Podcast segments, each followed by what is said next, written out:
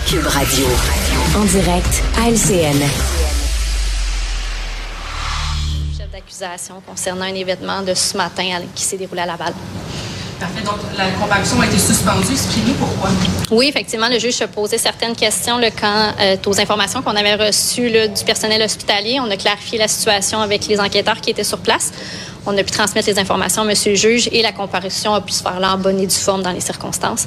Alors, Monsieur a comparu et son dossier est reporté à la semaine prochaine, le 17 février. On parle d'une comparution physique le 17 février? Oui, l'avocat de la défense a demandé que Monsieur soit déplacé, soit sur place pour le 17 février prochain.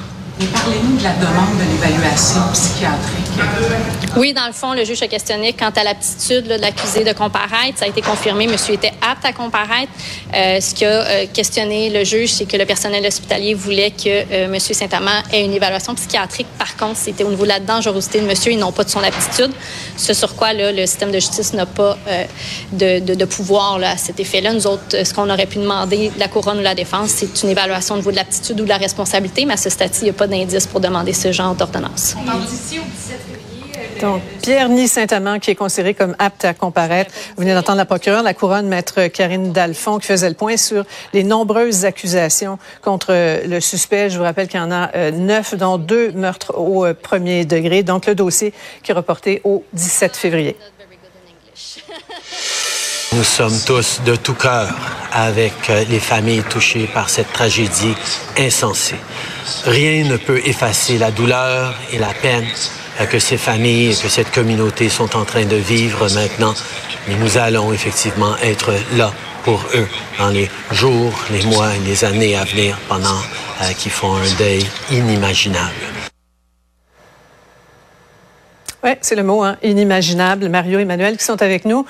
Euh, Mario, ce matin, tu, as couvert avec euh, toute l'équipe l'évolution de cette tragédie-là, là, de minute en minute.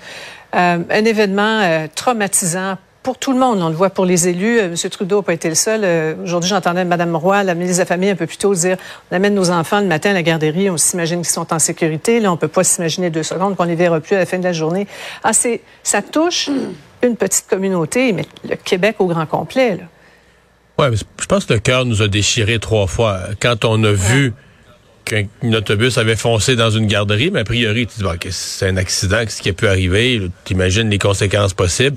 La deuxième fois, quand on a entendu qu'il s'agissait probablement d'un acte volontaire, moi, on, on peut pas croire comment quelqu'un a pu. Tu sais pas qu'est-ce qu'il y a à l'autre bord du mur. Ben, tu sais que c'est des enfants, tu sais pas qui, quand, comment, combien.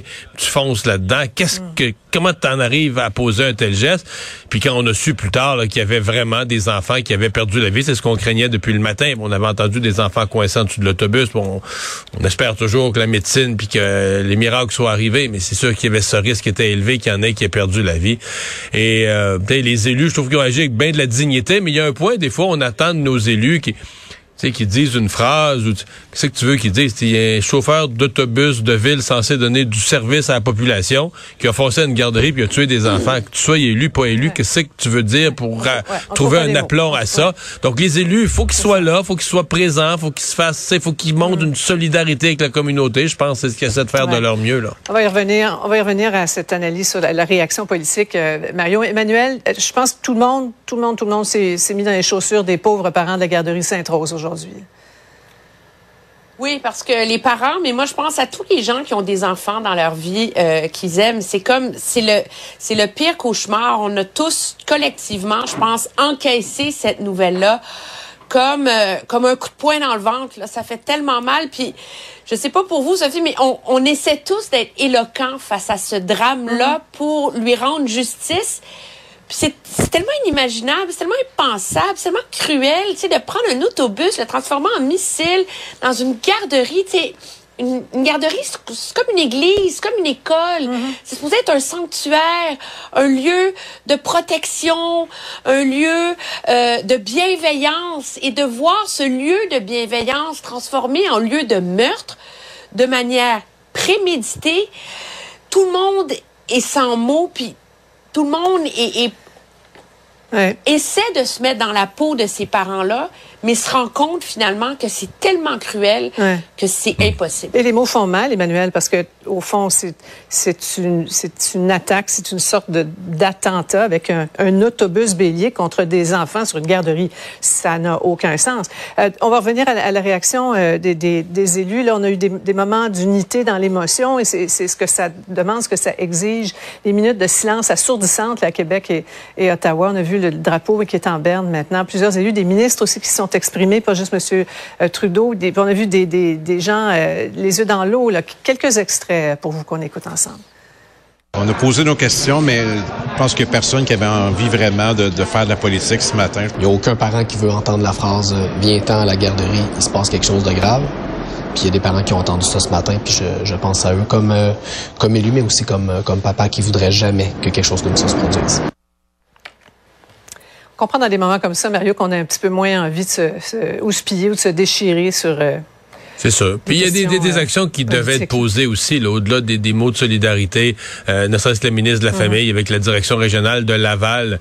Il y a quand même des enfants qui ont plus de garderie, il faut les replacer. Il y a tous ces services d'urgence. Le maire de Laval qui était très vite ce matin à dire une cellule de, de crise, du support psychologique, et du support psychologique qui va devoir rester pour plusieurs jours aux policiers, aux premiers répondants, aux gens de la STL, là, euh, qui sont, plein de gens qui indirectement vivent l'impact, en plus de ceux qui l'ont vécu directement, donc les, victimes directes.